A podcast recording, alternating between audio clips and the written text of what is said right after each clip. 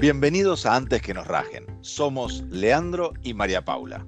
Y los invitamos a un After Office virtual para descontracturar el management y hablar de todo lo que pasa en las oficinas.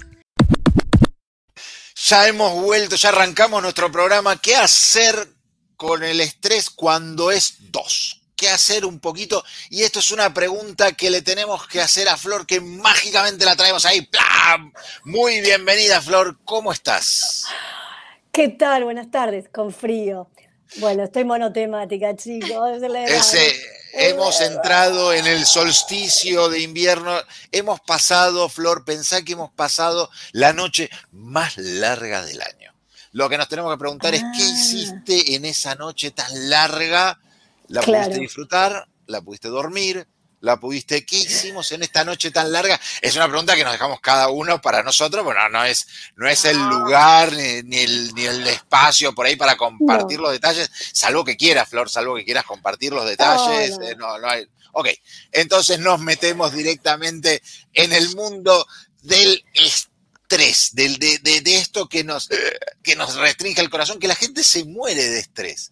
Es, es algo que, nos, que, la gente se muere, ¿no? Esto, tenemos que saberlo. Todos, todos somos de alguna manera terminales.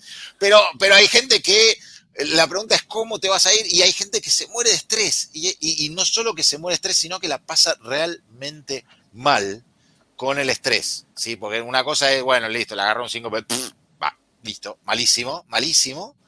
Pero además hay gente que vive pésimamente mal, que vive angustiada por el estrés, que le cuesta sobrellevarlo, que, le, que, que realmente eh, termina afectando aún a sus seres queridos, a aquellos a quienes más ama, los termina afectando en función de no poder manejar el estrés. Y hoy, por suerte, Flor, venís vos a salvar a toda esta, no quiero poner, no quiero meterte presión con, con esto, pero toda la gente cero, está cero esperando y depende de vos, familias enteras, Flor, que dependen de, de- de- de vos. Nada, tranqui, no quiero estresarte con esto. No, no, no, no. Cero drama, Lean.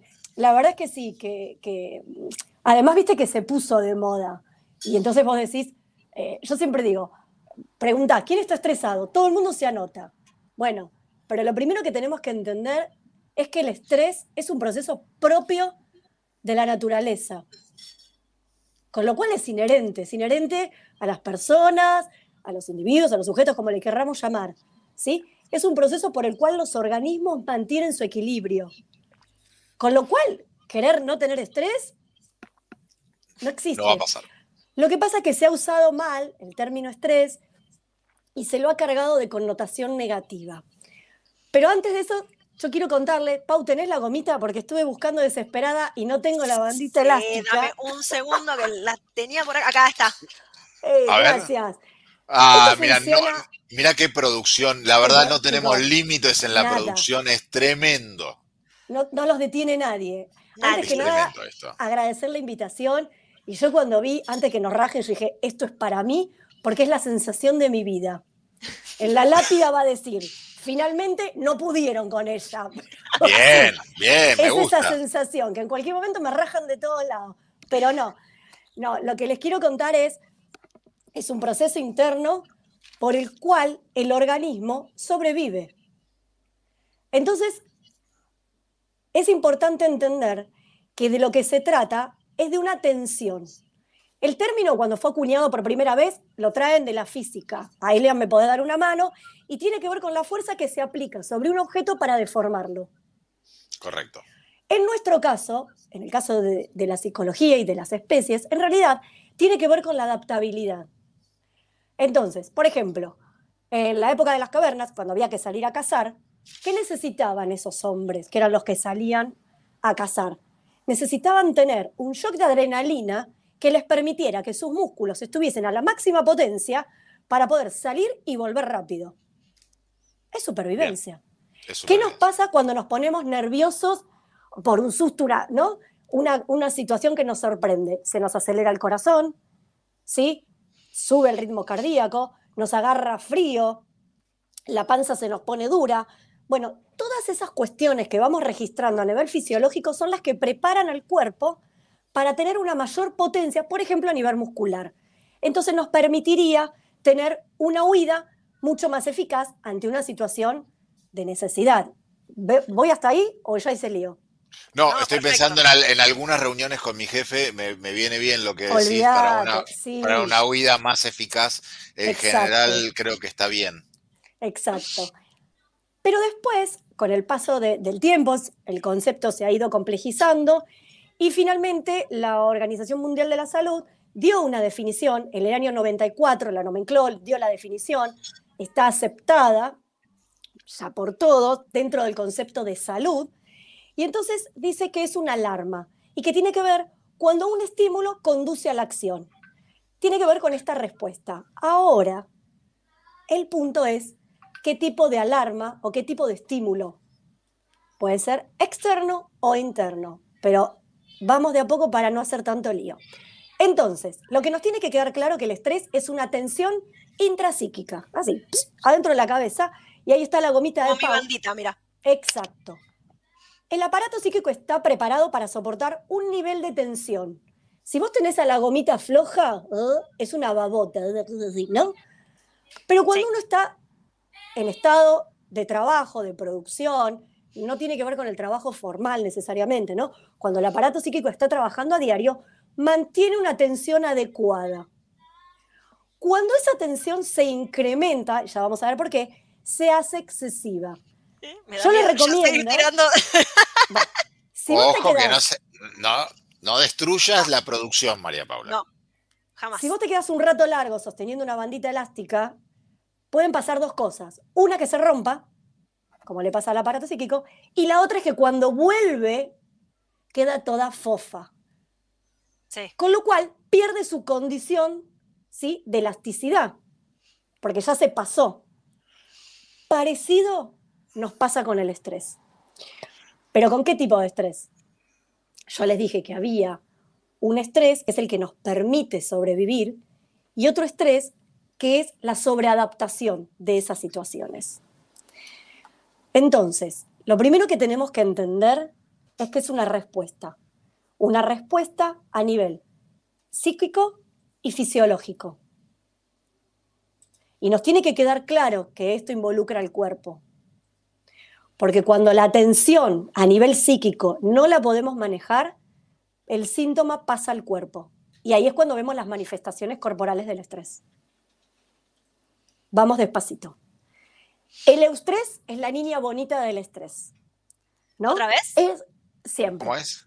¿Cómo es? El, ¿Cómo es- es? el estrés, el eustrés, perdón, el eustrés es la parte positiva del estrés. Ok. ¿Sí? ¿Y qué, qué hace esto? Es lo que nos da, por ejemplo, activa toda la cuestión adaptativa. ¿Sí? Lo que nos permite adaptarnos rápidamente a una situación externa.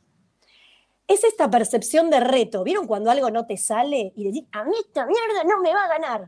Y te pones tosudo y estás enfocado ahí, pero eso no es un problema para vos. Es María un Paula, desafío. Es unas ganas de hacer Sí, por eso me río. empuja para adelante, ¿no? Digo, hasta ahí no tenemos nada de malo. Es la atención adecuada y necesaria. Estimula la actividad. ¿Por qué? Porque suponete que vos querés lograr algo y vas de una manera y no te sale, y vas de otra y no te sale, y vas de otra y no te sale. Vas generando diferentes procesos de aprendizaje, ¿no? En esto de la experiencia del error, la experiencia del error, que lo único que hacen es incrementar el aparato psíquico. No hay nada negativo en todo esto.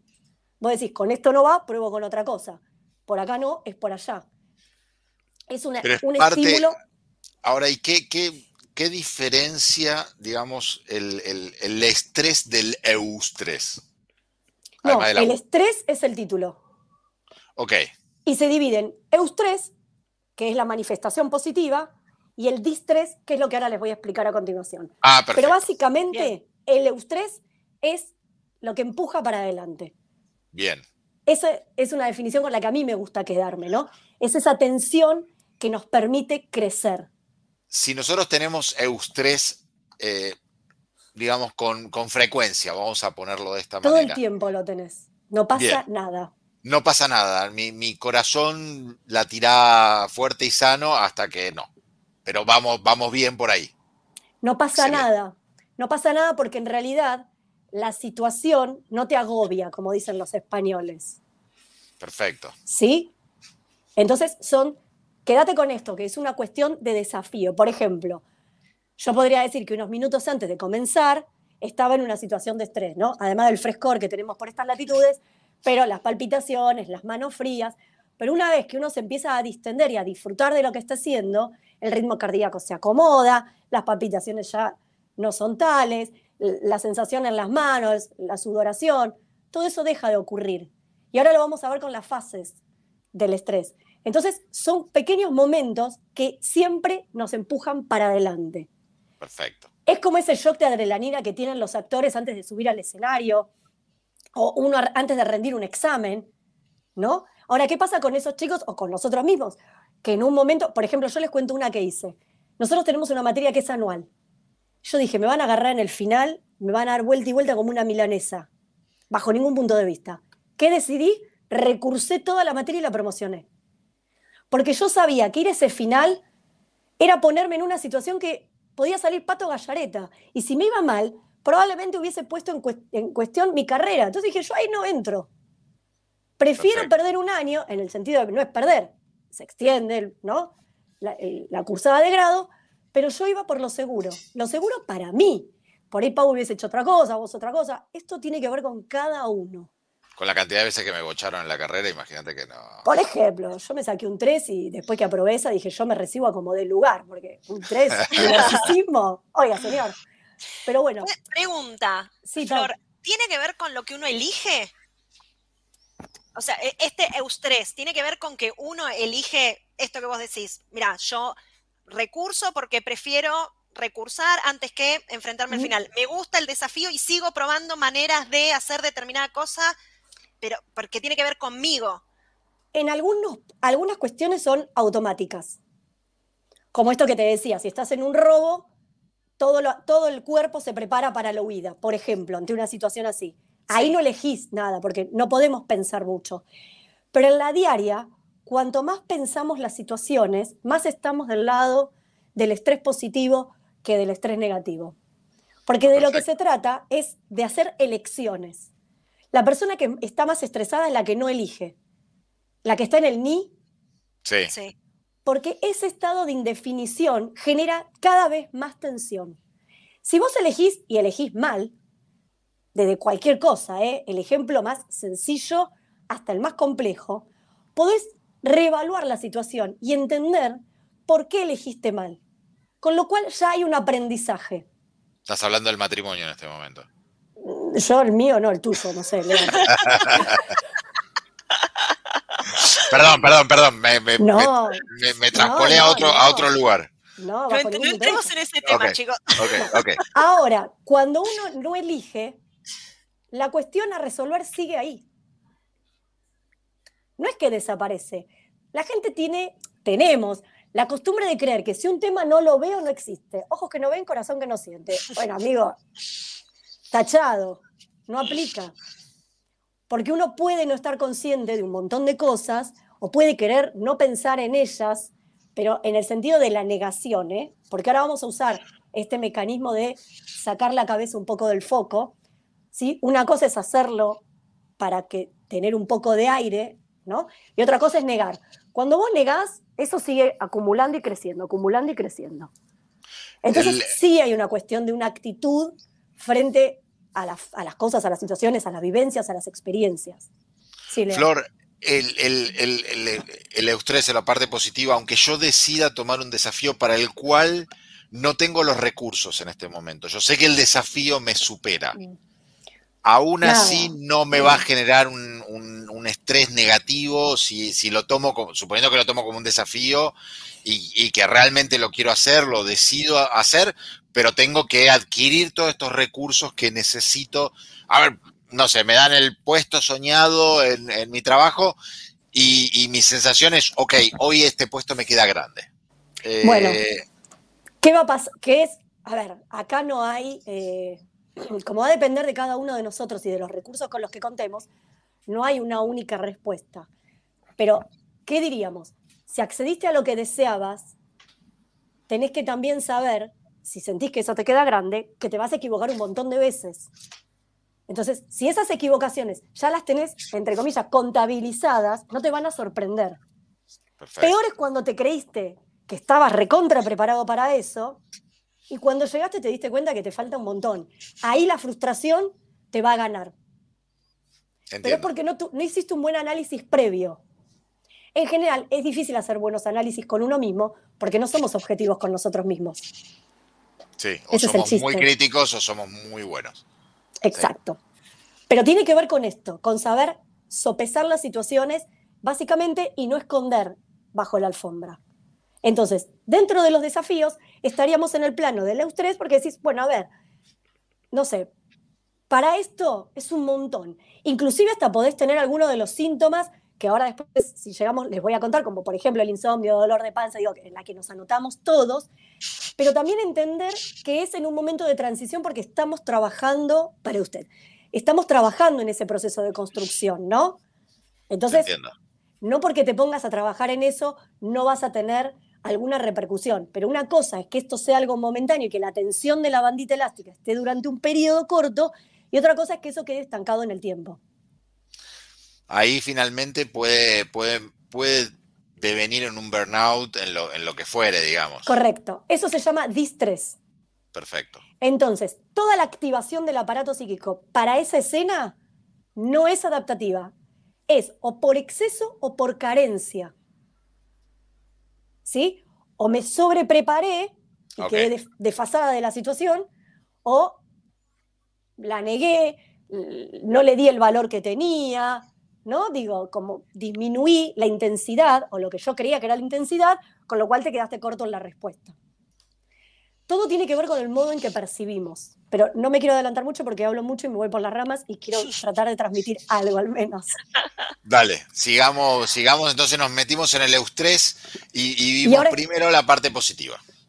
Ahora estamos en el distrés, que es la parte negativa. Esta es la parte patológica del estrés que es cuando esa tensión se perpetúa. Entonces, no produce progreso, hay un desequilibrio entre las demandas y los recursos y no se resuelve el conflicto. La tensión excesiva, ¿a dónde baja? Por ejemplo, al cuerpo, en forma de síntomas. Ahora, lo que tenemos que entender, antes de pasar a la parte de los síntomas, es que decodificamos el mundo de una manera muy particular cada uno de nosotros. Okay. Si ante una misma escena, ninguno de nosotros tres va a tener la misma percepción acabada en detalle. Sí podemos tener percepciones similares, pero cuando nos vamos a las reminiscencias propias, si yo te pregunto tal situación, ¿a qué te evoca? Y a vos te va a evocar una cosa, Pau otra, a mí otra, ¿no? Un aroma, una situación, un conflicto. Con lo cual hay que darle valor y entidad a esto de la individualidad y la particularidad de cada uno de nosotros. Porque ahí está el secreto. ¿Y por qué? Porque el estresor puede ser externo o interno. Pero de la manera en que lo decodifiquemos es la respuesta que vamos a dar. ¿Viste cuando vos decís, bebé, pero se ahoga en un vaso de agua? Bueno, sí. es, es, su vaso de agua. Vos no te ahogas en un vaso de agua, pero por ahí lo que el otro resolvió, para vos es un tanque australiano en un vaso de agua. Pero qué fastidio cuando se ahogan en un vaso de agua. Pero qué fastidio. Ahí hay que ser amoroso, porque todos tenemos ah, nuestro vaso de agua.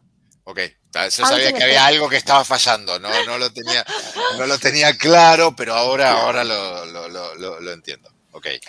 Entonces, las situaciones, vuelvo a insistir en esto, puede ser interna o externa. La externa es más fácil de decodificar, la interna no. Vamos a, por ejemplo, les pongo un ejemplo propio. Cada vez que yo tengo que hacer una presentación, me pongo nerviosa. Todo esto que les dije, ¿no? Tengo taquicardia, las manitos frías, la sudoración. Bueno.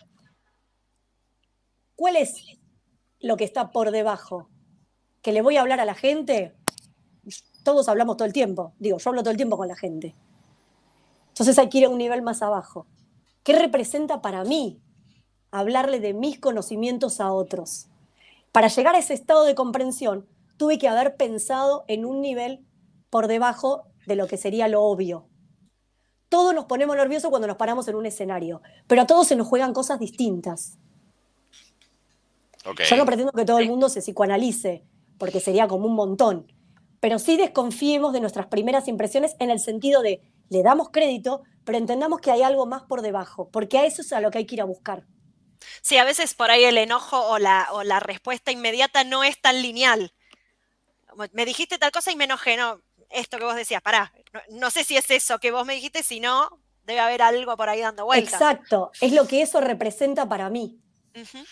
Ahora, el, el, distrés o el eustrés nos, nos, desde el punto de vista físico, por ahí nos representan síntomas muy parecidos. Es decir, nos, preparan el cuerpo para la acción. ¿Cómo reconozco uno del otro? Uno se perpetúa en el tiempo, el otro no. Ok. Entonces, vos tenés el... Está el estresor. ¿Sí? Empieza la tensión en la bandita elástica. Una más, creo, Pau, creo que lo puse. A ver, ya lo, vemos. soy de madera, chicos. Ahí va. Empieza la tensión. La fase de alarma es esta previa. Cada vez que voy a hablarle a alguien en, una clase, una conferencia, lo que fuera, empiezo con... ¿No? Bueno, esa es la fase de alarma. Hay una fase de resistencia, que es, por ejemplo, cuando comienza la exposición y hay una fase de agotamiento. La fase de resistencia, hasta ahí vamos bien, pero después tiene que ceder la tensión. Si la tensión no cede, pasas al agotamiento y en la fase de agotamiento aparecen los síntomas. Perfecto. Ok. Entonces, deberíamos manejarnos según, eh, según este, este gráfico eh, entre el amarillo y el verde, digamos. Claro, porque la fase el celeste y el verde, porque ya tenemos la parte normal y. Exacto. Porque el amarillo es la, la etapa de alarma frente al estresor, ¿no? El verde es la resistencia, es en el mientras tanto, es en el mientras vas resolviendo. Después volveríamos, termina la capacitación, el congreso, lo que fuera que estuviésemos haciendo, y decís, ah, ya está, la pasé bien, la pasé mal, tengo que mejorar esto, digo, ¿no? Lo que uno pueda pensar. Ahora, si el ritmo cardíaco no baja, bueno, estamos en un problema. Si yo estoy tres días más con taquicardia. Te entiendo. ¿Se entiende? Entonces lo que ya tiene que ver. Los estresores o dar, dar, la charla o, ponernos en, el, lugar, eh, digamos, no depende tanto de mí y, ese, y, ese ancho que mostrábamos en, la, en, el, gráfico, cuanto más yo pueda estirar esa, esa curva, más, más, más capacidad de estiramiento tiene la bandita elástica, por lo tanto, entre comillas, yo podría, tendría más recursos para enfrentar estresores. Exacto, porque cada vez que vos te, te enfrentás lo más conscientemente posible a una situación de estas, te vas armando de recursos nuevos. Con lo cual, ya el organismo se prepara distinto. Y la psiquis también. Esto es como el aprendizaje.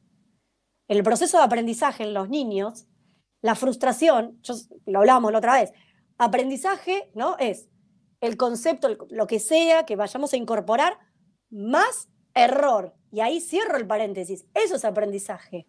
El error es parte del proceso de aprendizaje. El error es la decisión equivocada, si querés. Viste cuando yo te decía, lo peor que te puede pasar es no decidir. Porque si decidís mal, bueno, revisarás, haces autocrítica, uy, no, ¿sabes qué? No tendría que haber dicho esto, no tendría que haber hecho esto. Digo, todo eso te va nutriendo de recursos. Ahora, el nada, el creer que la nada es el mejor estadio, el no enfrentar, en realidad es el peor para el aparato psíquico. En, función de lo que vos decís de aprendizaje más error, digamos, incorporación más error. ¿Qué pasa con las organizaciones y los líderes que castigan el error? No entendieron nada. ¿Sabes qué pasa? Yo te voy a decir que creo, un poco saliéndome de contexto, hay un... En la, historia de las organizaciones están los jefes, los mandos medios. Viste que cada vez le ponen nombres más bonitos para disimular el el rol que ocupan. Los, los empleados ya son colaboradores. Yo no quiero colaborar con nadie. Yo vengo con mi laburo y me voy a la mierda. Ay, no, somos todos colaboradores de la causa común de quién. No importa. No, pero ¿sabes qué pasa? Que si todo esto no lo ponemos en palabras de verdad, es siempre un cómo sí. Sí. Perfecto. Y está de moda el como sí. Entonces a mí me empieza ahí, me empieza como a, se me pasa el frío. No, pero bueno, volviendo a la pregunta. Entonces el jefe tiene un, rol que muchas veces es el del control de policía, porque es el que tolera la presión, ¿no? Es el, yo digo, el jamón del sanguchito. Baja la línea y los colaboradores tienen sus propias necesidades. Entonces, si esa persona no entendió que está ahí para ser un vehículo y no un policía, que es como la historicidad del rol, está en un problema. Porque además, por algún lado va a tener que salir la presión. O es él o es alguien de abajo. Con lo cual es mala la fórmula. De un modo u otro no da nunca bien esa cuenta. No da, ¿entendés? Entonces, cuando vos tenés un mando medio, ocupás un cargo de mando medio, no tenés que castigar, tenés que comprender. Yo siempre digo, hay que, en la vida hay que comprender y podés no compartir. Pero si vos no comprendés la situación, no podés tomar una posición. Entonces, cualquier cosa que digas es blef, porque en realidad no entendiste de lo que estás hablando. Entonces, entender primero qué es lo que se juega en ese rol, en esa, ¿no? Y después, porque vos de arriba te pueden decir, mira, yo quiero que todos caminen derecho como patito. Y vos le podés dar una orden o podés tratar de hacer algo distinto con eso y que la gente elija caminar derecha como patito. Eso es el verdadero liderazgo. Todavía se está trabajando un montón, pero creo que todavía hasta que no entendamos que las personas necesitamos de las personas, no vamos a llegar a esos buenos puertos. Y las organizaciones tienen que entender que tienen que dejar de psicotizar a la gente. Acá te dicen una cosa y acá piden otra. Y en el medio está la válvula de escape o la válvula de ajuste, o como le quieran llamar, que es el mando medio. Es horrible, el mando medio, buscan jefe de...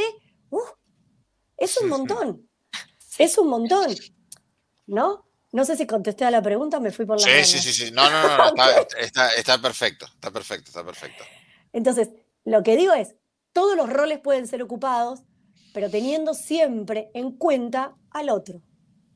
Tanto los intereses de un lado como los intereses del otro, las necesidades de un lado como las necesidades del otro. Eso es tener habilidad poder comprender eso y armar algo, porque el mando medio es un puente. Totalmente. Si no, si no lo entendemos así, estamos en un problema. Entonces, una organización que no entienda que ese es el rol, que no pueda transmitirle a sus mandos medios que ese es el rol que se espera de ellos, no está buena. No está buena para ninguna de las partes integrantes. Y seguramente el de arriba tampoco la está pasando bien. Porque tiene una presión que no sabe cómo canalizar en toda la estructura la está pifiando. No hay una armonía. ¿no? Desajustes hay siempre, la vida misma es. Los ciclos vitales. los resultados, o sí. O sea, vos podés estar en este, en medio de este quilombo con buenos resultados también. Con esto del, del jefe que está en el medio, del que va, del que viene. Yo creo que los resultados tienen que ver con un montón de cosas. Vos podés estar en una empresa que sea una lo que pueden y sin embargo tenés gente que tracciona y tenés unos resultados excelentes, con lo cual nunca se mira que se puede estar mejor. Tenés empresas que tienen todo el paquete ordenado y vos decís, ah, pero este se le den. Bueno, no. Hay cosas que no funcionan porque están como estereotipadas, no están de verdad puestas a trabajar. Entonces tiene que ver con un montón de cosas. Yo trabajé en una compañía de seguro donde nos reíamos, pero hasta llorar. Y la gente podría estar que decía, che, estos están todo el día ¿no? riéndose, no trabajando, y sin embargo éramos un equipo súper laburador. Pero para nosotros el humor, como en algunos de los capítulos que ustedes han presentado, era nuestra válvula de escape. Y teníamos un jefe que no nos marcaba con el dedo. Eh, a los seguros decía, chicos, viste como un padre, un poco de compostura. Pero la verdad es eso, es entender que las cosas se pueden hacer bien. Lo que pasa es que tenemos otro problema, que es un agravante también, ¿no? Que es el valor del trabajo. El valor de trabajo socialmente está un poquito baqueteado. Entonces, si entendiéramos que el trabajo es ese lugar al cual acudimos para poder hacer todas nuestras prácticas simbólicas y canalizar todas nuestras cuestiones en un marco contenido, para decirlo sencillo, iríamos contentos porque es como estar haciendo una pasantía, ¿entendés? Estás yendo a aprender un montón de cosas, porque todos los días se te plantean situaciones distintas que te hacen revisar con qué contás y con qué no. Y si no te gusta, también podés elegir. Yo sé que no estamos para andar cambiando, no estamos para andar eligiendo, no hay mucho de todo, más bien hay poco. Por lo cual, creo que más que nunca tenemos que aprender a decodificar la realidad eh, en términos sinceros para con nosotros mismos. Es una pregunta que cabe. tomando, tomando eso, Flor, eh, ¿qué nos pasa, las dos miradas, ¿no? ¿Qué nos pasa como líderes a quienes, a quienes nos toca liderar un equipo que uno dice, no, no, si el tipo no está estresado, eh, y en el mal sentido, no está laburando. O sea, si el tipo lo está pasando bien, si se está riendo, si está relajado, el tipo no está trabajando, no está dando lo máximo. ¿De dónde sacamos esa mirada y principalmente cómo la cambiamos? Yo creo que, ¿te acordás cuando dice ganarás el pan con el sudor de tu frente? Tiene como dos lecturas, ¿no? Una es la potencia de trabajo, esa es la lectura positiva, y la otra es que tenés que sufrir en el trabajo. Cuando vos contás, o cuando escuchás a la gente que cuenta que tiene un trabajo que le encanta, que le gusta, que, que lo hace por placer, que, que lo hace los fines de semana, ¿no? Vos decís, oh, casi como un bicho raro. En realidad, seguramente esa persona eh, tuvo la, la, oportunidad, la posibilidad, pero también la buscó de estar en esos escenarios. Lo que pasa es que el trabajo y el placer parece que no se pueden llevar de la mano. Parece que hay como una connotación negativa del trabajo. De lo que debería haber una connotación negativa es de la falta de trabajo, que es lo que enferma a las sociedades, no del trabajo. El trabajo es lo que dignifica a cualquiera, ¿eh? Así sea, pensé en el peor de los trabajos, lo puedes usar para trampolín para salir de ese lugar.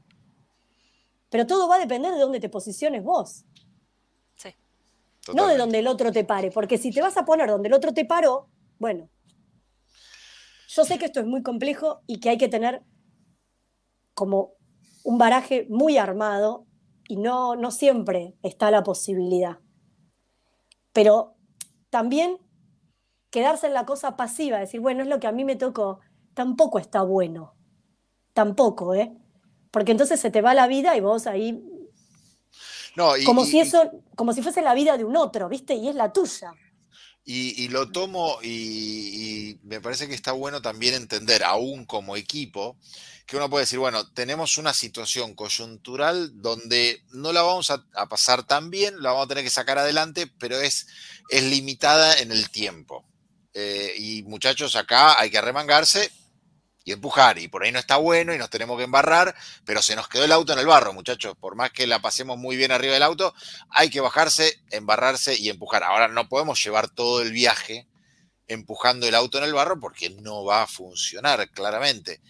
Eh, eso me parece que también está bueno transmitirlo, que, que va a haber un poco de las dos y que va a haber momentos de estrés, pero como vos decías, tiene que ser limitado sin llegar al punto de no retorno donde la resiliencia ya no te permita, al punto de deformación, yendo a la, física, ¿no? A ver, si vamos al rol del líder, un líder tiene que tener como varias facetas, ¿no? Hay un momento, vos imagínate, se incendia una casa. ¿Los bomberos se van a poner a conversar en la puerta a ver qué piensa cada uno? ¿O el que está a cargo da una orden y todo violín en bolsa adentro y ya? Entonces, hay un momento para cada estilo de liderazgo. Hay un momento en que se puede consensuar, hay un momento en el que no se puede consensuar, hay un momento en que se puede permitir que el equipo decida el rumbo. Lo que pasa es que eso le exige al que tenga el rol tener mucha cintura y mucha plasticidad. Y generalmente todos tendemos a hacer lo que nos queda más cerca. No por malos, sino porque es lo que sabemos hacer, ¿no? Entonces, me parece que eso es lo que tenemos que mirar. Las personas requieren distintos estilos de liderazgo dentro de un mismo equipo. Hay personas que necesitan que le digan, primero haces esto, después haces esto, después haces esto. Hay otros que les puedes dar autonomía porque sabes que van a resolver, no sé si bien o mal, ¿eh? pero de una manera similar a la que lo harías vos, que tampoco sabemos si es bien o mal. Entiendo. ¿No? Entonces digo, tiene que tener como mucho, mucha cintura, tiene que tener de verdad mucha plasticidad pero por sobre todo tiene que entender cuál es el objetivo, cuál es el horizonte, la meta, y que está tratando con personas. El que grita más fuerte no es el que siempre tiene la razón, es el que tiene que gritar más fuerte o el que necesitó gritar más fuerte. Esto también es un trabajo de las organizaciones. Entonces, me parece que de lo que se trata es de esto, de, ser comprensivo de la situación, del contexto, de quiénes forman tu equipo de trabajo, de las personalidades, de las necesidades. Aún así, puede ser un bardo también, ¿eh? Porque hay que ver hasta dónde nos da la cintura. En definitiva, siempre hay algo para mejorar y para ajustar. Pero de lo que hay que partir es de la buena voluntad. Entonces, cuando vos te quedás corto con algo, no le eches la culpa al otro, te quedaste corto vos. En todo caso, armate de un recurso. Bien. Acá entonces lo que estamos, lo que estamos, lo que intentamos ver en, este capítulo de Cuerda es decir, che, muchachos, el, estrés, el distrés, ¿sí? Que, ya nos metimos. Bueno, como líder, o lo transformo en, a través de, entender el concepto, de, trabajar, lo transformo en un eutrés, si es, que, si es que entendí algo de toda la charla que, le estás poniendo. Si no, decime que sí y me siento bien y, vamos para adelante. Eh, pero eso es una de las posibilidades y si eso no es posible, es decir, muchachos, miren, esto es por tiempo limitado, tenemos que sacar esto adelante y es por tiempo limitado y se va a terminar vamos a, llegar a un final donde la vamos a pasar bien, pero durante el tiempo tenemos que estar bien, no podemos vivir en, en distrés porque la vamos a quedar. Sí, a ver, muchas veces en las organizaciones se evitan tener estas charlas incómodas con la gente. Porque, ¿qué pasa en la organización? Vos preguntás una cosa y una cosa lleva a la otra y lleva a la otra y lleva a la otra. Bueno, y al final resulta que era todo un chino. Pero a veces hay que tener esas conversaciones. Yo creo que hay que tener esas conversaciones, por supuesto, eh, dosificándolas, pero hay que ser coherente. Básicamente, hay que tener una coherencia. Si vos al equipo de venta le pedís que duplique, por ejemplo, las ventas y no le das un recurso, amigo, es un equipo de vendedores, no es un equipo de magos. Te entiendo perfecto.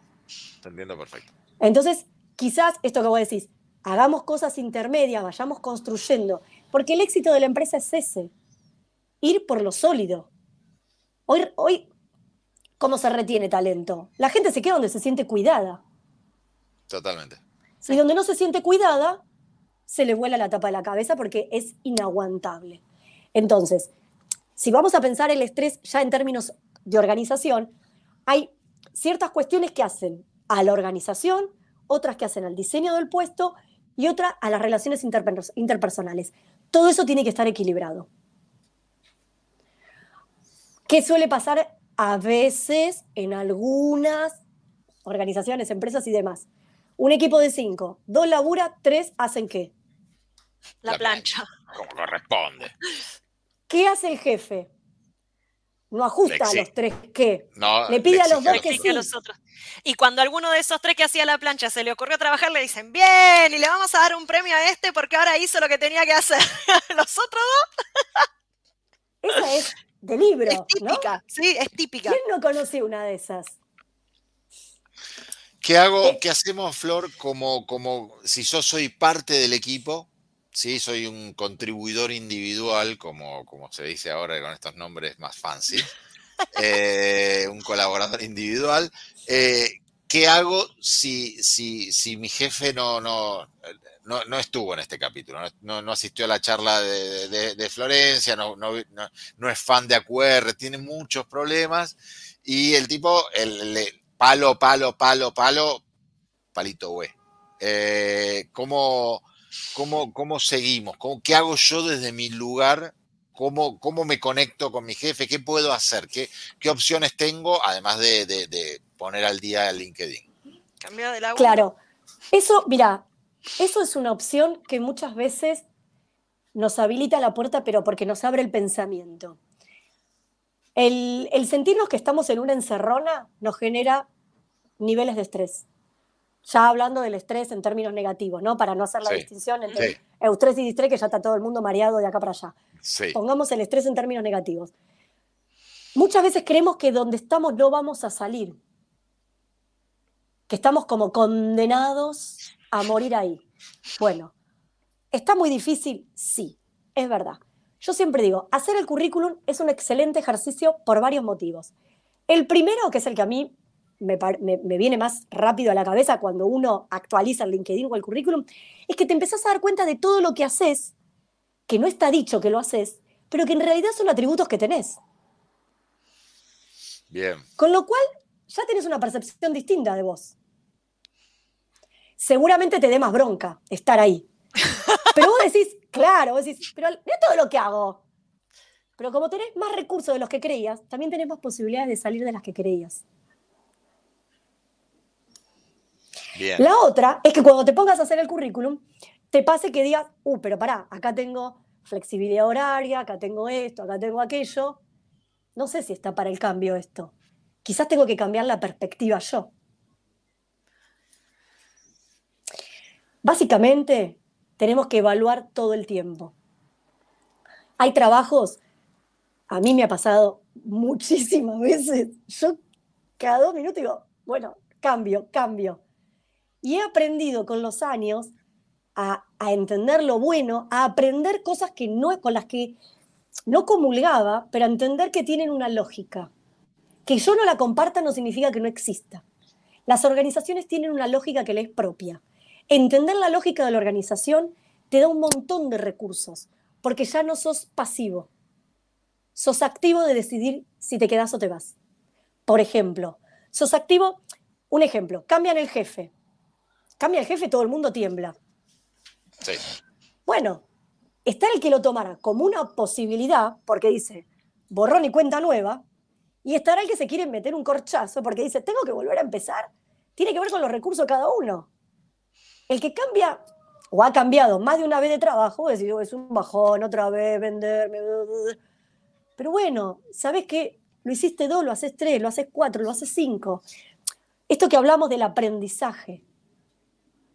Insisto con la idea, lo peor que te puede pasar es quedarte en un lugar o en una situación de displacer y no hacer nada con eso.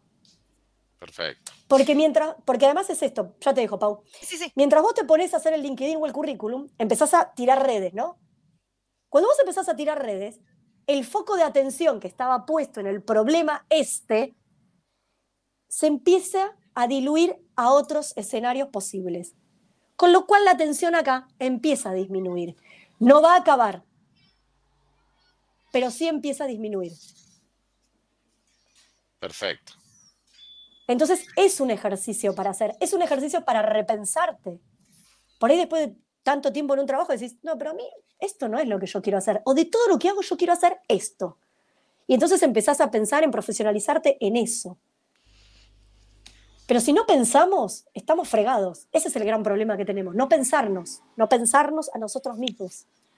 Sí, es, es, algo muy típico, especialmente en aquellos que están 8, 10, 15 años en el mismo puesto, que no está mal, no tiene nada de malo. El tema es que no sos la misma persona que hace 15 años cuando entraste. Por ahí lo que haces te sigue motivando y te sigue gustando y eso está genial, y por ahí no. Y si no, ¿qué vas a hacer con eso? Esa es la, la, gran pregunta. Además, los trabajos tienen, viste que depende del momento vital en el que estemos, tienen una, una función. Cuando sos joven es abrirte al mundo, voy a decir algo súper estereotipado y breve para no extenderme, ¿no? Cuando tenés familia, por ahí es llevar el pan a la casa, y cuando sos viejo querés pasarla bien, ya no te interesa tanto en dónde, porque tenés los cartuchos ahí contados. Bueno, esto lo tenemos que poner, lo tenemos que decir y lo tenemos que entender si la preocupación o, el interés va fluctuando, no lo neguemos, pensémoslo. Entonces vos decís, mira, la verdad que a mí me interesa porque yo laburo como un burro, me pongo aceite, pero me pego el viajecito o, lo que sea. A veces no es grandes cosas, ¿eh? El desafío está en la pequeñez. Porque de vacaciones a Europa nos queremos ir todos. Ahora, emprender a lidiar con la subjetividad del compañero que tenés al lado, a lidiar en el buen sentido, ¿no? A poder establecer vínculos sinceros, eso es el desafío. Porque Europa, si no te vas, te sacas un crédito. Digo, no, quiero minimizar la cuestión económica, menos en estos momentos. Pero el desafío más grande es cuando nos interpela a nosotros eso que tenemos que hacer, cuando no depende del otro, cuando depende de nosotros. Hay momentos en los que hay que planchar, y es hasta una cuestión de supervivencia. Decís, no, ahora plancho. Porque entendiste cómo funciona la organización. ahora viene el subidón, ahí voy con la energía. Ahora, si cuando la organización está planchando, vos querés subir, te la vas a pegar. Te la vas a pegar. Entonces, en lugar de estar preocupado por, por otra cosa, empecé a poner el foco a decodificar, a entender. Lo hablamos, yo siempre soy una... La charla pasillo, para mí es lo más, porque ahí levantás todos los imaginarios, todo lo que la gente cree que va a suceder, que en realidad está puesto ahí para tapar la angustia de la falta de información. Entonces, si las organizaciones empiezan a mirar empiezan a atender con oídos sinceros. Las charlas de pasillo van a saber dónde mejorar. Porque la gente no es que no sepa, no tiene espacios sinceros. Entonces te sientan al gerente comercial y te dice, ¿qué no funciona? ¿Vos te crees yo soy suicidia que le voy a decir lo que no funciona bajo su estructura? Yo podría, ¿no? Porque soy kamikaze. Pero en general, ¿por qué los pones así? ¿Por qué le haces encuestas de clima que están direccionadas? Sos joda, amigo, dale. No hagas trampa. Entonces, cuando hablábamos, al principio ustedes presentaban organizaciones felices, las organizaciones felices son felices cuando son sinceras. Totalmente. Y si vamos a ir, a mí no me importa nada del otro, a mí no me importa nada del otro, y hay un montón de gente que no le importa nada del otro y que se sienten cómodos en esos lugares. Hace una buena selección de personal y ya está. No es tan sencillo, no es tan reducido, es muchísimo más complejo, pero lo que quiero decir es, tomémonos el laburo de mirar, aunque sea una parte pequeñita, la que nos toque a nosotros. Yo siempre digo, con que vos te mires tu metro cuadrado, ya es un montón, más de lo que uno cree, y te puede llevar toda la vida tu propio metro cuadrado. Imagínate en un equipo de laburo o en una organización. Entonces, sí, yo creo que es un, es, un gran, gran desafío. Eh, pues yo te escucho, Flor, y digo, che, no es tan complejo. O sea, la verdad, no es tan complejo. Sin embargo, vos agarrás mandos medios, eh, directores, eh, y, la mayoría están medicados. O sea, automedicados en, en muchos casos. Muchísimos casos están automedicados. Y, no es que se medican porque, porque les gusta, se medican porque empiezan creyendo que lo necesitan para manejar el estrés, para dormir, eh, y, tiene que ver con esto que, vos comentabas de, yo tengo un momento de estrés que se extiende en, el tiempo de manera insoportable, pierdo la posibilidad de encontrar la salida, y, quedo en ese loop de estrés y termino para poder dormir medicado y después para poder despertarme medicado y después para aguantar la medicación medicado y después tengo una úlcera y me tengo que medicar y, así voy por la vida eh, medicado. Y, esto es, eh, pasa muchísimo, muchísimo, muchísimo. Eh, y a ver, de, alguna manera tenemos que poder evitarlo. ¿Cuáles serían, y, ya para, ir cerrando, una gran parte lo fuiste comentando, pero si pudiéramos resumir y hablarle a esas personas, decir, che, mira, vos estás estresado, estás sintiendo los síntomas, enumeremos cuatro o cinco síntomas, decir, mira, si estás sintiendo todo esto, como dicen por ahí, mira, si tienen cuatro patas, mueven la cola y ladran, es un perro, no, no, no le pongamos mucho. Entonces, si, tenés estos tres, alguno de estos síntomas, varios de estos síntomas, y lo más probable es que estés estresado y vayas camino o a la automedicación sin control o al burnout y la, medicación con control. estas son las posibilidades, pero siempre terminas en la medicación, no está bueno. Eh, ¿Qué tenemos que reconocer y, y ¿Y qué hacemos una vez que lo reconocemos? Decir, mm, a mí me está pasando, yo siento que duermo cada vez peor, que me despierto cada vez más veces, eh, que me cuesta más dormir. Eh, no sé, si me pasa todo esto, ¿cuáles son tres o cuatro tips por dónde arrancar? Yo creo que lo primero que tenemos que hacer es tomar conciencia del nivel de estrés y es darle bola a los síntomas. Básicamente. Si viste que todos tenemos como una predisposición algunos nos da por el dolor de panza, otros por la migraña, el dolor de cabeza, eh, qué sé yo, gastrointestinales. Digo, hay como cosas, eh, las erupciones, las, alergias, pero en términos de reacciones de la piel defensivas, ¿no? Digo, más o menos todos, el insomnio. Caída del pelo. Uf, algunos todas. sea, después no lo pueden tener más. A eso parece. Eso dicen. Se comenta, se comenta por ahí. Eso dicen. No, digo, hay que darle bola a los síntomas, porque cuando algo empieza a aparecer en vos que no es frecuente, si vos lo negás y te automedicás, ¿te acordás que lo dije al principio? Es la negación. Negarlo no lo va a hacer desaparecer. La única que te queda es darle de frente, como al toro, ¿viste? Allá voy.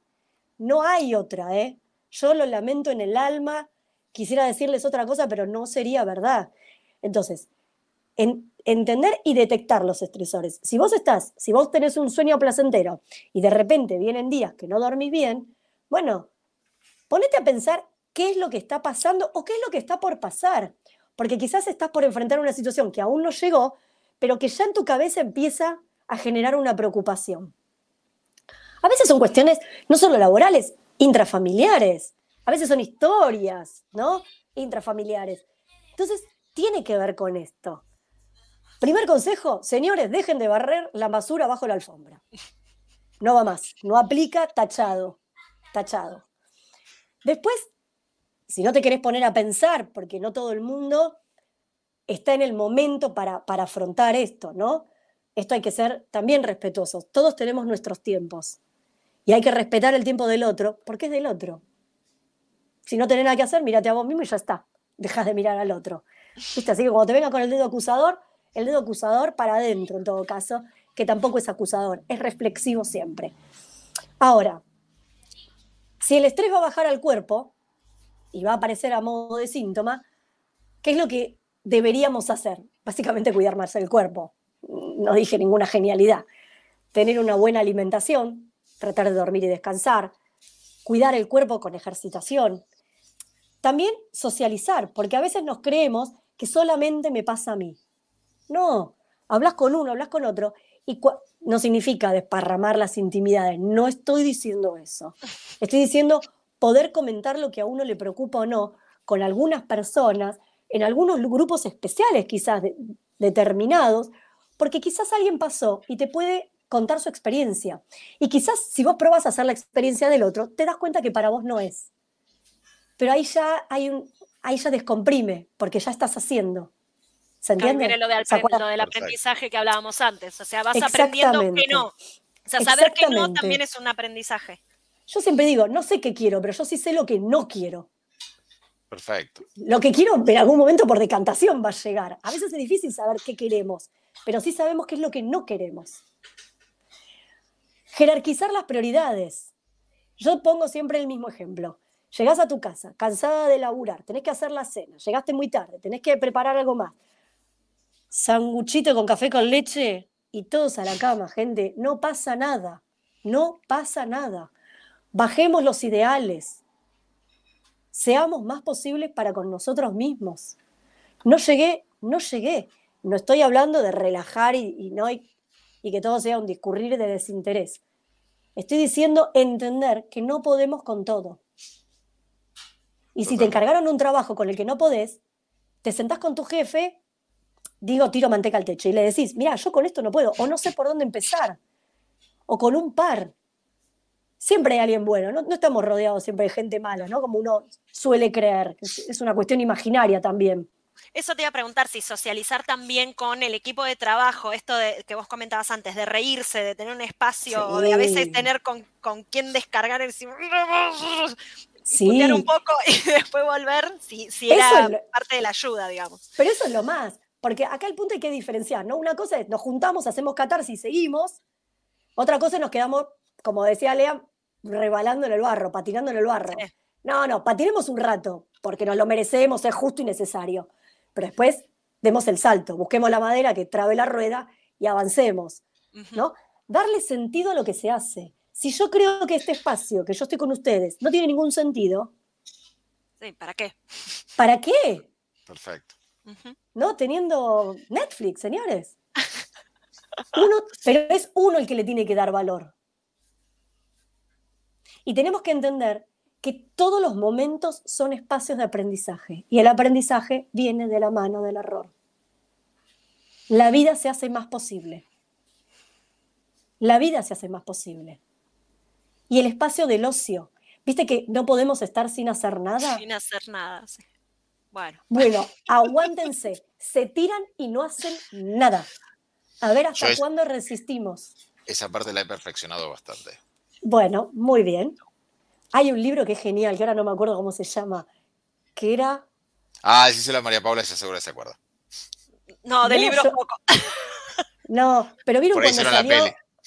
Había uno que era eh, algo del queso y el otro era yo me he robado tu queso o algo así. No, ¿quién, ¿quién, se, ha llevado mi queso? ¿quién, se, ha llevado mi queso? Y el otro yo me lo llevé. Digo, hay que leer esas cosas, pero hay que leerlas porque de verdad que nos ponen como dos lugares, ¿no? El que se lo toma todo riguroso y el que se relaja.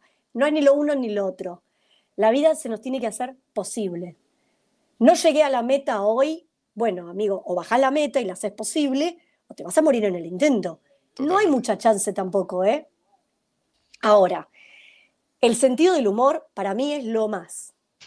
Si no nos podemos reír de nosotros, lo, decía Pinti y para mí era un genio, ¿cómo no te vas a reír si, si somos una catrasca atrás de la otra? Si estamos todo el tiempo ensayando cómo hacerlo mejor, ¿cómo no te vas a reír? ¿Qué necesidad de estar todo así durito, planchadito, planchadito? La vida tiene que ser vivida.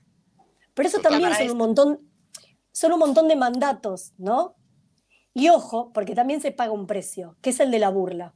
En una sociedad donde algunos son emergentes de algo más sincero, genuino y posible, es la burla del otro. y eso tiene que ver con la imposibilidad del otro, no con que yo sea una ridícula, que puede ser, ¿eh? Pero a mí no me hace lo del dedo acusador, o sea, te, te, tiran con el dedo acusador porque vos sos honesto y te, inmolaste, entre comillas, o dijiste determinada cosa. Tal cual. Y hay un momento en que yo he aprendido con los años que hay que pensar quién es el otro al cual le estoy hablando. Si el otro es un interlocutor válido o no. No todos los... Uno entabla diálogos todo el tiempo, ¿no? Pero para algunos temas específicos, más sensibles, hay que entender si el otro es el interlocutor que yo necesito. Porque si no es, voy a gastar pólvora en chimango. Y ahí la culpa no es del otro, es mía de porque yo decodifiqué mal. Totalmente. Entonces siempre es un trabajo de introspección. Por supuesto que las organizaciones, para volver un poco a lo mismo, tienen lo suyo y hacen sus aportes como para complicártela más o no. Pero si yo voy a creer que el destino de mi vida depende siempre de un otro, estoy fregada. Totalmente. Hay un libro que no tengo a la mano, pero que se los voy a pasar. Ah, no, lo tengo. ¿Puedo estirarme? Claro que puedes estirarte. Obvio, obvio que un sí. Poco, un poco de stretching, no viene mal. Ah, tengo una contractura, chicos, que ni les cuento. Espera, ¿eh? Es el estrés. hablando de este síntomas, mira. Este libro se lo recomiendo a la humanidad entera. Sí, es un gran libro. Digo, podemos leer un montón, pero leer este es como es, es, un, es un libro duro para, para leer, hay, hay, hay, que estar preparado, ¿no? Eh, sí, eh, las descripciones que hace son crudas, eh, es, un libro bien duro. Es verdad, pero hay una, hay una frase... Mmm,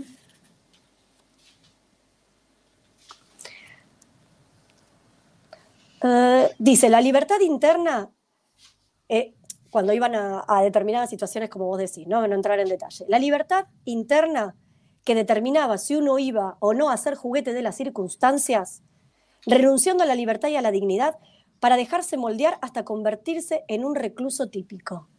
Depende del sujeto, dónde te vas a querer parar. Quedó bien porque la ley cortada para no... Para, para, para quienes eh, les interesa el, libro, Víctor Frankl estuvo en un campo de concentración, es un psiquiatra austríaco, si mal no recuerdo, eh, que, cae en un campo de concentración y desde ahí escribe, escribe y describe todo, todo, su pasar y lo que le va pasando a él y al resto de, los, eh, de las personas que están en ese, en ese campo y de ahí saca las, saca las conclusiones, eh, eh, sobrevive él al, campo y, habla, habla desde ahí, desde la supervivencia y de cómo buscar el sentido de la, de la vida de alguna manera y qué es lo que nos pueden sacar y qué es lo que no. Es muy, muy interesante para leer. Está muy bueno y además nos, nos pone en una posición activa. Totalmente. Que ese es el desafío. Los estresores están porque son inherentes al mundo en el que vivimos, al mundo interno y al mundo externo. Pero lo que nosotros hagamos con eso va a depender de nosotros. Nosotros somos la mejor herramienta para el abordaje de los estresores. Totalmente, totalmente, totalmente. Es un, es, un gran, gran, gran mensaje y, me parece que es un, gran cierre ahí para, para meternos. Tenemos una consulta que nos hizo Andrés cuando estábamos hablando del tema de las, eh, de las evaluaciones, el, feedback. Las encuestas de clima. Las encuestas de clima. Nos pone una consulta cuando se evalúa el clima laboral y, como, y, como el feedback lo tenés, los resultados seccionados en edad, antigüedad, estudio, lugar de trabajo, etcétera, depende del tamaño de la compañía. Eh, desde el punto de vista de anonimato y soluciones para mejorar, parece raro, nos dice, nos dice Andrés, dejando como un halo de, dudas sobre. No parece raro, dice él. Perdón, que te corregí. Desde no, parece... no pareciera raro, claro. Ok. ¿Qué es lo que no eh, parece raro? ¿Las preguntas cuando van direccionadas? Sí. Sí. A ver, va a depender de lo siguiente. Eh, por supuesto que depende, a ver, la apreciación que todos tenemos de las cosas no son la misma, lo, lo digo hace un rato, ¿no? Entonces, si yo estoy en un área donde somos dos personas, tenemos diferentes rangos de edad, yo tengo 40, casi 50, la otra tiene 20, y me haces una pregunta encriptada, amigo, cualquiera que lea sabe que soy yo. Se pierde el anonimato. A eso es a lo que yo apunto. Por supuesto que tiene que ver también, la encuesta es una posibilidad de pesquisar cuáles son los intereses y las percepciones de las distintas áreas de los diferentes grupos etarios. Ahora, hacelo lo suficientemente desdibujado para que yo cuando la estoy completando no sienta que van a leer mi nombre aunque no lo puse en el sobre. A eso apuntaba yo. Perfecto. ¿Sí? Tienen que estar lo suficientemente bien diagramadas para eso. Y voy a decir más, ya que me sacaron el tema. Las encuestas de clima laboral a veces tienen estas preguntas, ¿no? Su jefe, su jefe le pasa las condiciones o ¿Las consignas por escrito? Sí. ¿Sí o no? Sí. Ahora, de ahí a que se entiendan, amigo, no me preguntaste si se entienden. A eso apunto, no hagamos trampa en eso. Tomémonos el laburo de revisarlas, porque siempre todo parte de la intención. Si la intención es mejorar, bueno, nada, también preguntarle a la gente cómo se sintió con la encuesta de clima, si realmente reflejaba lo que tenían para decir. Porque no hay nada peor. ¿Somos buenos, somos muy buenos o somos excelentes? Eso es un desastre, a mí no lo escribiste. Ah, pero no tenés, no tenés la opción, claro. siempre sos bueno, genial. A ver, es que pasa eso, Pau. No hay nada peor que a mí me pregunten, me digan, bueno, ¿de qué quieres hablar? De tal cosa. Entonces vos decís, tengo tal problema. Ah, bueno. No, ¿cómo bueno? ¿Para qué preguntaste? ¿Para qué removiste? Totalmente. Ahora, si, organizativamente no lo podés resolver, también está bueno decir, mira, esto no lo podemos abordar. Porque vos en realidad te sentiste escuchado, que era lo que necesitabas. No tenés la solución, no te dieron la respuesta, pero no te ignoraron. A esa parte me refiero yo cuando hablo de que no usemos los instrumentos de manera equívoca. No sé, Andrés, si... Perfecto. Y esperamos es una apreciación mía. No lo sabemos, pero... nos escribe y nos cuenta. Eh, la verdad que nos quedamos con un montón de, tips y de, manejos, entendiendo, creo que el, entender que el estrés está ahí, va a seguir estando y que va a depender de nosotros cómo lo gestionemos y va a depender de nosotros eh, si, si, va a ser, eh, si nos va a hacer mal o lo vamos a poder gestionar o nos va a mover para la acción, depende de cómo lo manejemos nosotros y la buena noticia es que la solución está de alguna manera en nosotros, ¿no? Y eso, eso me parece que siempre es eh, positivo. Sí, en alguna medida sí, ¿no? Hay cosas que son externas y que no las podemos cambiar, pero también el modo en que nosotros afrontemos esa situación depende de nosotros. Por supuesto que hay niveles, ¿no? hay que ser contemplativos, todos vivimos realidades distintas, aunque parezcan parecidas, no todos tenemos las mismas herramientas, no todos tenemos las mismas oportunidades. La equidad, ya que está todo tan de moda, parece que es un concepto que no está de moda, porque no abunda. Entonces tenemos que trabajar, me parece a mí, en ese sentido. Eh, después, en lo, personal, de puertitas para adentro, cada uno, hay herramientas para hacer. A veces el estresor está tan, tan, tan guardado, tan, tan, tan atrás, que no vamos a ir solo a resolverlo. Entonces podemos buscar ayuda, podemos pensarlo de manera acompañada. Lo que no quiero es que nos quedemos con la sensación de que, ah, estoy estresado y yo nada puedo hacer. Perfecto. Porque no está bueno, porque no es verdad. Va a haber cosas que vamos a poder resolver y va a haber cosas que no vamos a poder resolver y va a haber cosas que vamos a poder mejorar. La vida tiene que ser posible de ser vivida con lo que a cada uno nos tocó. Y cuando estamos en organizaciones, tratar de transmitir esto. Pero siempre, insisto con esta idea, no nos olvidemos que el otro también somos nosotros. No es que es ajeno a mí. ¿No? Perfecto, eh, perfecto. Iba a decir algo más, pero me lo olvidé porque me pasa esto. Y hay una última, un último dibujito, Pau, que no, si estamos sobre el final, les quisiera compartir. Un segundo que ya lo compartimos. Y si no más tarde, no, lo pone rápidamente en pantalla nuestra amiga María Paula. Ahí está. Ese. Eh, el, ilustrador es Cristian Turdera, el topo ilustrado es el libro, se los recomiendo. Eh, lo hace con, junto con un colega, no alcanzo a hablar de acá el nombre porque no veo ni con anteojos, pero a Cristian sí lo conozco, y dice, la trampa es mutua, la cabeza me engaña y yo la dejo. Cuando tenés un síntoma, eh, tomate el tiempo, tomate el laburo, revísalo. No te automediques. ¿Te querés tomar el homeoprazol? Tomate el homeoprazol. Pero ponete a pensar también qué te está pasando. Va a haber cosas que vamos a poder cambiar, va a haber cosas que no vamos a poder cambiar. La realidad es la que es. Pero la percepción que tengo de la realidad es mía. No es de otro. clarísimo. Clarísimo, clarísimo, clarísimo. Pau, tenemos ahí para, para, salir, la verdad que me quedo ahí como, como pensando, me quedo, pero tenemos un par de pelis, nos da el tiempo para, para, para poner ahí un par de pelis. Julián nos, nos, regala ahí una frasecita que dice, hay que decir y actuar solo o acompañado, pero hay que hacerlo. Me, me gusta, me gusta lo que nos regala ahí Julián y, nos metemos para reforzar. Tengo, un montón de cosas. Tengo peli y tengo a ojo que piensa también. Yo me metería, me metería tres minutos, porque siempre decimos, bueno, a ver, esto hay que disfrutarlo también, y, y, nos aparece esto de poder, de poder disfrutar, de poder estar y de poder ver los conceptos desde otro lugar. Y ahí aprovechamos un recurso que María Paula conoce extensamente, como las, eh, como las películas, donde decimos, mira, mirate esta película, te recomendamos una, aunque dos películas, y a veces hasta le ponen bonus track, eh, hemos hecho ahí de todo.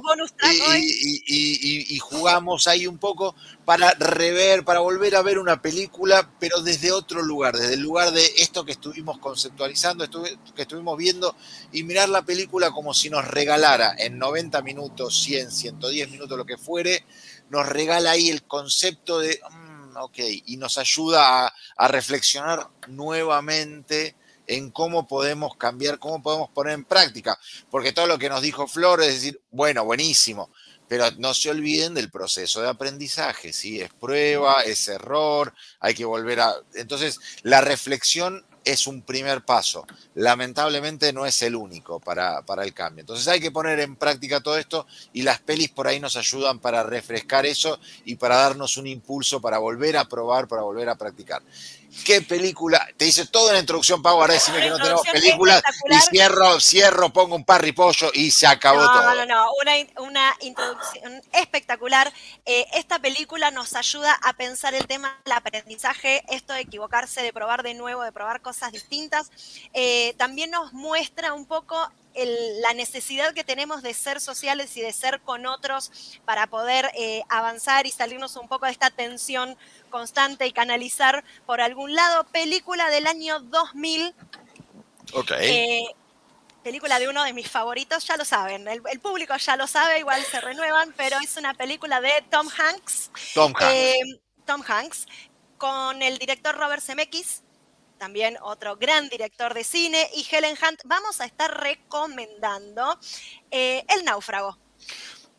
el la náufrago. Historia, la historia de Chuck Nolan, una persona que trabaja en una empresa que hacen envíos internacionales. Él está viajando en un avión, el avión tiene un accidente y él naufraga y queda solito en una isla.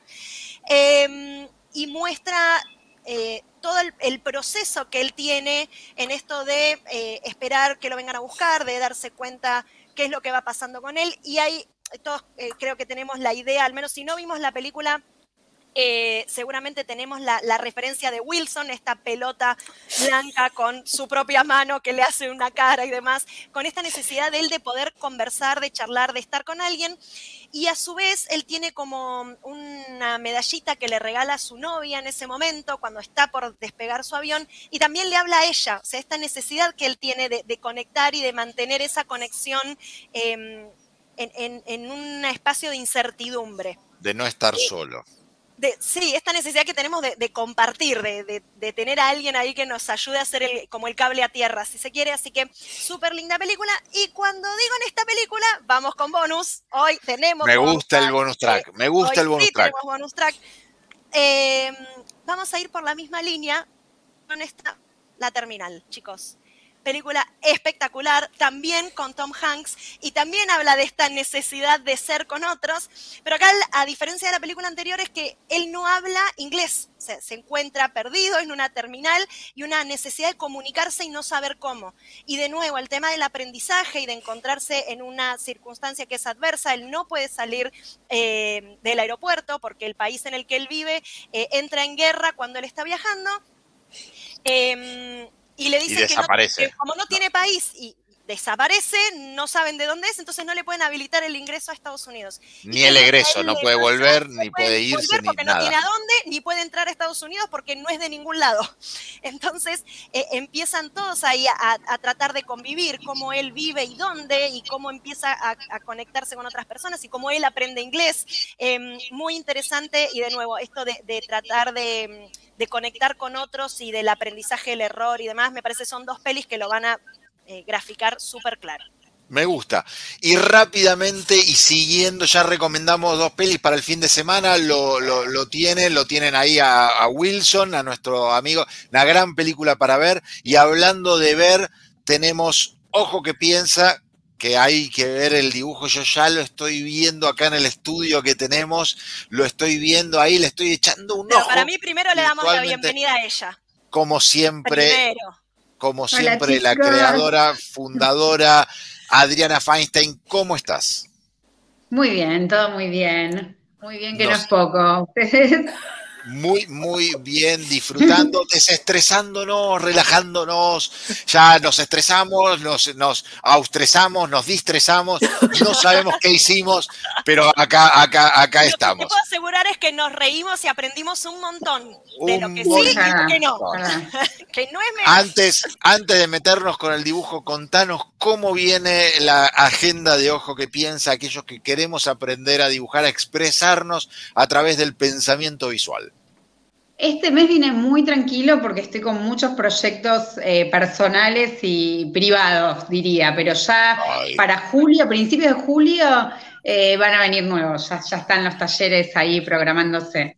Bien, me gusta. Tienen que seguir a Ojo que Piensa, la encuentran en LinkedIn, la encuentran en Instagram, así, Ojo que Piensa, todo junto, esa es la forma de conectar con Adri, así que síganla, que tiene cosas súper interesantes todo el tiempo.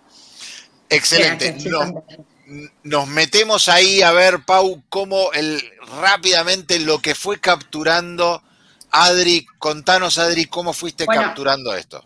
Les cuento, la verdad que Flor eh, es increíble todo lo que fue contando y me era muy difícil poder sacarlas, porque ¿qué trato de hacer yo cuando hago un registro? Las ideas más importantes y la verdad que todo lo que iba diciendo tenía como una impronta, de hecho se la mandé a Pau y después se iba hablando a Flor, digo, ay, me quedó un montón de cosas que quería agregar y no llegué, me agarró estrés, me agarró estrés, pero bueno, por lo menos algunas ideas que, trajo Flor que estaban buenas, que es un proceso de la naturaleza que tiene que ver con la supervivencia, que hay que lograr la atención adecuada, que es una respuesta de nuestro cuerpo y que muchas veces se trata de, elegir. Bueno, esto del eustrés y del distrés, que, puede ser por exceso o por carencia.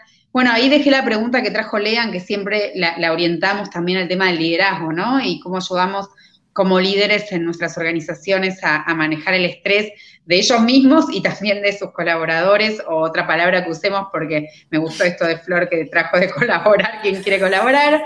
Em, bueno, esto me pareció muy importante, ¿no? Conocer qué recursos tenemos, que tenemos un montón cada uno y ser conscientes de esto. Em, que también la preocupación eh, va fluctuando en las personas y eso también hace que nuestro estrés vaya eh, cambiando, que el estresor puede ser interno o externo y también poder registrar esto. Eh, que una organización feliz es una organización sincera y bueno, que no podemos con todo, esto me, pareció que está buenísimo, eh, y no poner el estrés abajo de la alfombra y hacerse cargo de los síntomas que uno tiene para, poder llevar, llevar adelante las cosas. Así que por ahí, por ahí fueron algunas de las ideas que trajo Flor, así que muchas gracias nos vamos, eh, nos, quedamos con un montón de, ideas perfectamente capturadas. En una sola hojita tenemos para colgar ahí y decir, bueno, cómo trabajo con, el estrés, cómo lo viste Flor, resumió, eh, resumió bien nuestra amiga de ojo que piensa. Es un gran momento, si pensás que no es un gran momento para mentir, no, lo tenemos No, quedaron un montón de cosas, pero bueno, algunas, algunas ideas por lo menos. No, yo debo confesar que cuando voy viendo los programas y voy participando, para mí ese resumen es lo más. Y lo que le dije a Pauli, por favor, yo quiero mi resumen, porque esto de pasar por la mirada del otro es de un valor agregado que si tuviésemos esa, si pudiésemos percibir esto, sería todo siempre sumatoria, porque lo que yo puedo tener una intención de comunicar, pero lo que el otro decodifica es lo que me permite a mí revisarme y ese es el...